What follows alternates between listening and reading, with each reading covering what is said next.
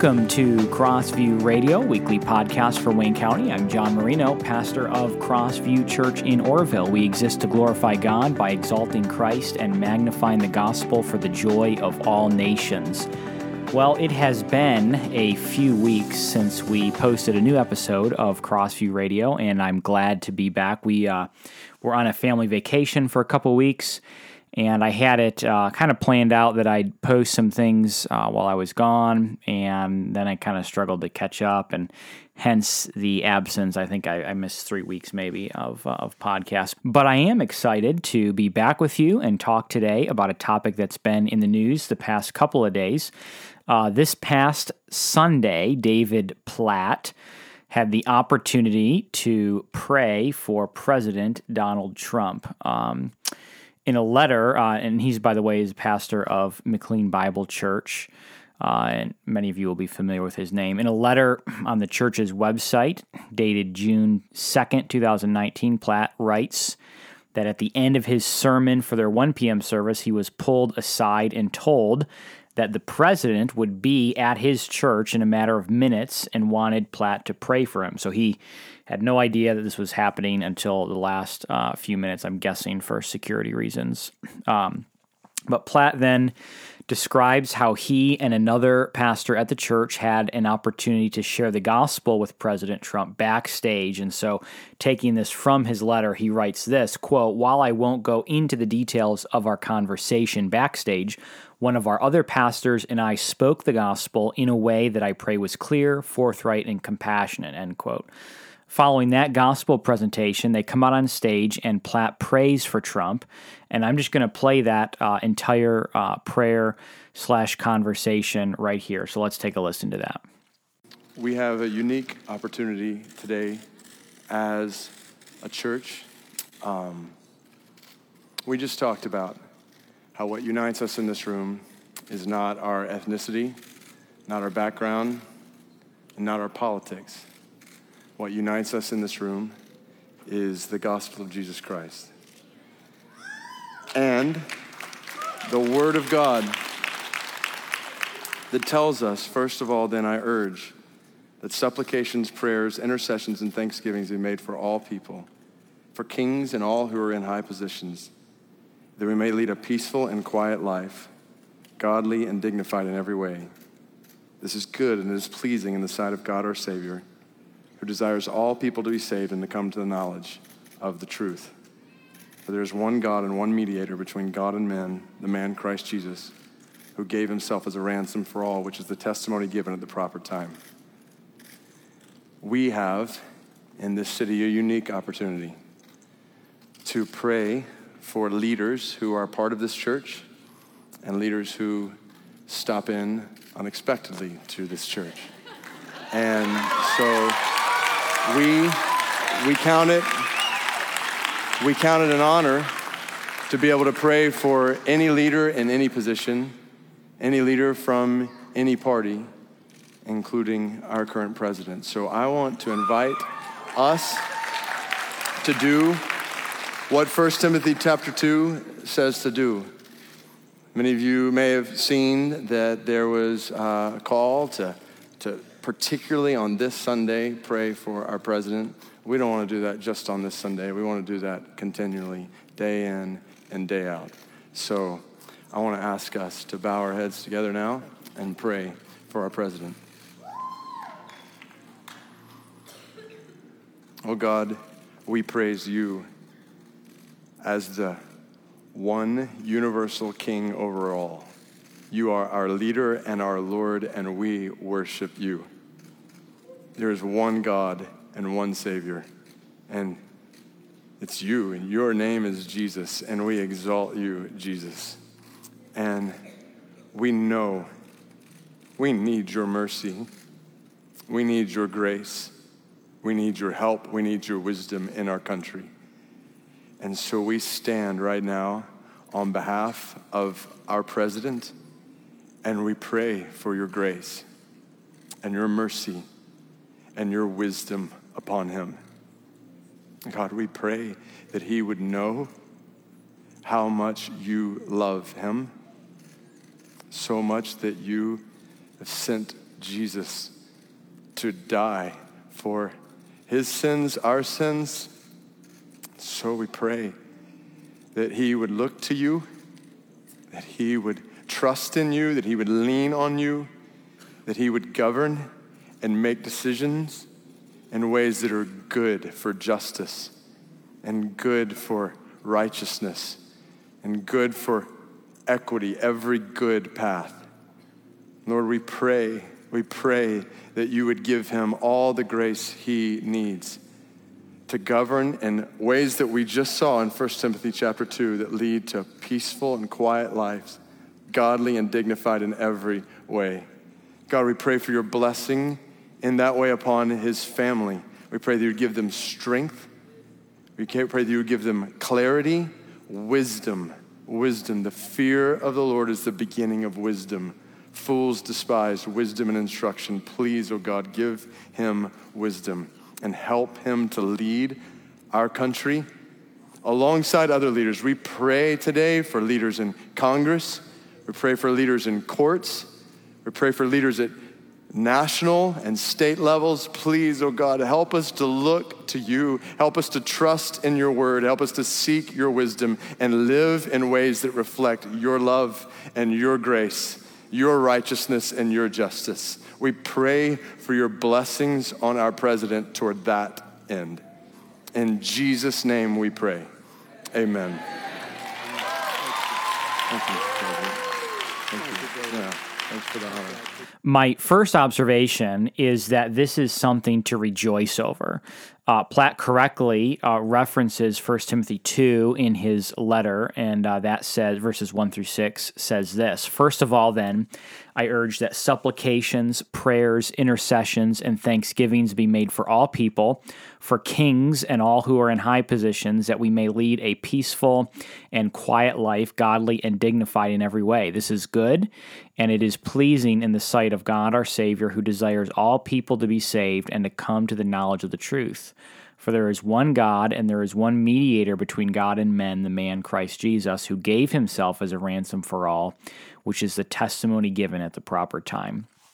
So, two wonderful, God glorifying things happen in those few minutes. First, the President of the United States of America heard the gospel preached to him. Secondly, a church joined together in obeying the command of 1 Timothy 2, following in obedience and praying for our political leader. Now, if you don't think that the president needs to hear the gospel, I want to play another clip for you. This was from a 2015 interview with the then candidate Trump, and he is asked whether he has ever asked God for forgiveness. Listen to this. So we've got people lined up for questions. I just got one more because you used the word Christian. Have you ever asked God for forgiveness? That's a tough question. I, I don't think in terms of, I have, I'm, I'm a religious person. Shockingly, because people are so shocked when they find this out, uh, I'm Protestant, I'm Presbyterian. And I go to church and I love God and I love my church. And Norman Vincent Peale, the great Norman Vincent Peale, was my pastor. The Power of Positive Thinking. Everybody's heard of Norman Vincent Peale. He was so great. He would give a sermon, you never wanted to leave. Sometimes we have sermons, and every once in a while we think about leaving a little early, right? Even though we're Christian. Dr. Norman Vincent Peale, Frank, would give a survey, would give a sermon.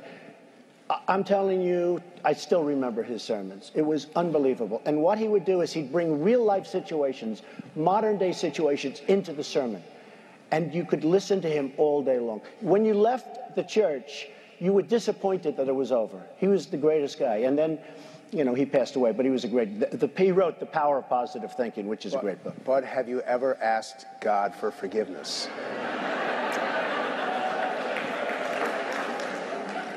I'm not sure I have. I just go and try and do a better job from there. I don't think so. I think I, if I if I do something wrong, I think I just try and make it right. I don't bring God into that picture. I don't. Now, when I take, you know, when we go in church and and when I drink my little wine, which is about the only wine I drink, and have my little cracker, I guess that's a form of asking for forgiveness. And I do that as often as possible because I feel cleansed. Okay, but uh, you know, to me that's important. I do that. But in terms of officially, I, should, I see, I could say absolutely, and everybody. I don't think in terms of that. I, I think in terms of let's go on and let's make it right. So let's any Orthodox Christian has to walk away from a conversation like that and confess that Donald Trump is not a Christian. He has not obeyed the most foundational gospel call in calling on Christ for forgiveness. He is an unbeliever and he needs to hear the gospel. He needs to trust in Christ. Believers in Christ rejoice when the gospel is proclaimed, and we need to rejoice over this. Now, regarding the prayer itself, I want to remind us that Paul's injunction in 1 Timothy was written when Nero was the emperor. Nero was the one who would famously use Christians as living torches. He would impale them, put tar all over them, and then light them on fire in his garden. And I think that piece of historical information is important because if Paul, under the inspiration of the Holy Spirit, could tell Christians under Nero to pray for him, how much more can we pray for our leaders who are not impaling us and putting tar on us and putting us in their gardens as torches? I bring this up because I'm aware that some people uh, found this prayer for the president, uh, in their words, triggering. I know that a lot of people were offended that David Platt did this. And the letter that I referenced earlier from Platt was itself actually an explanation to those who were offended as to why he decided to go ahead and, and pray for the president. And he does write in his letter this was a last minute thing. He had to make a decision uh, at the spur of the moment. But I just want to read you a little excerpt from his letter. He says this quote, I wanted to share all of this with you in part because I know that some within our church for a variety of valid reasons, he says, are hurt that I made this decision. This weighs heavy on my heart. I love every member of this church, and I only want to lead us with God's word in a way that transcends political party and position, heals the hurts of racial division and injustice, and honors every man and woman made in the image of God. So while I'm thankful that we had an opportunity to obey 1 Timothy 2 in a unique way today, I don't want to purposely ever do anything that undermines the unity we have in Christ, end quote. Now, some people are responding to Platt saying that he apologized for his prayer. I don't think this is a technical apology unless he said something somewhere else that I did not see. Um, but it does come pretty close to an apology.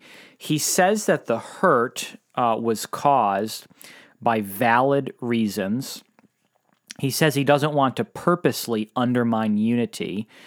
Uh, but I think this sentence probably needs a little more clarification. Is he meaning that he did undermine unity, but unintentionally? Um, is he saying that uh, obeying First Timothy two undermines the unity of the church?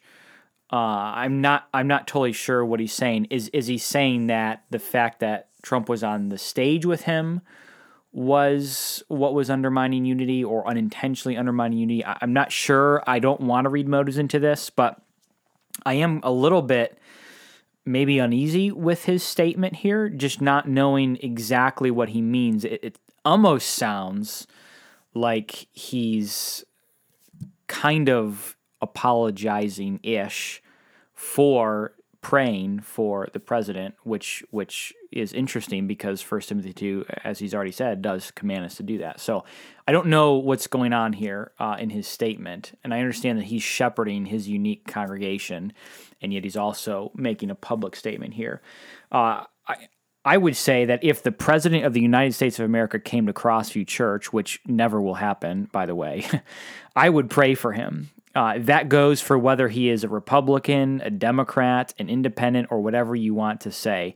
Our prayer ought to have truth in it, though, not not being a mealy mouthed prayer or or neutral in its approach. Um, it, it, may step on the toes of that president, uh, depending on, on on what's going on. And by the way, Platt's prayer was not a neutral prayer. I mean, it, it was it was a model prayer. He asked God that Trump would trust in him and that Trump would know that God loved him by sending Christ to die for his sins.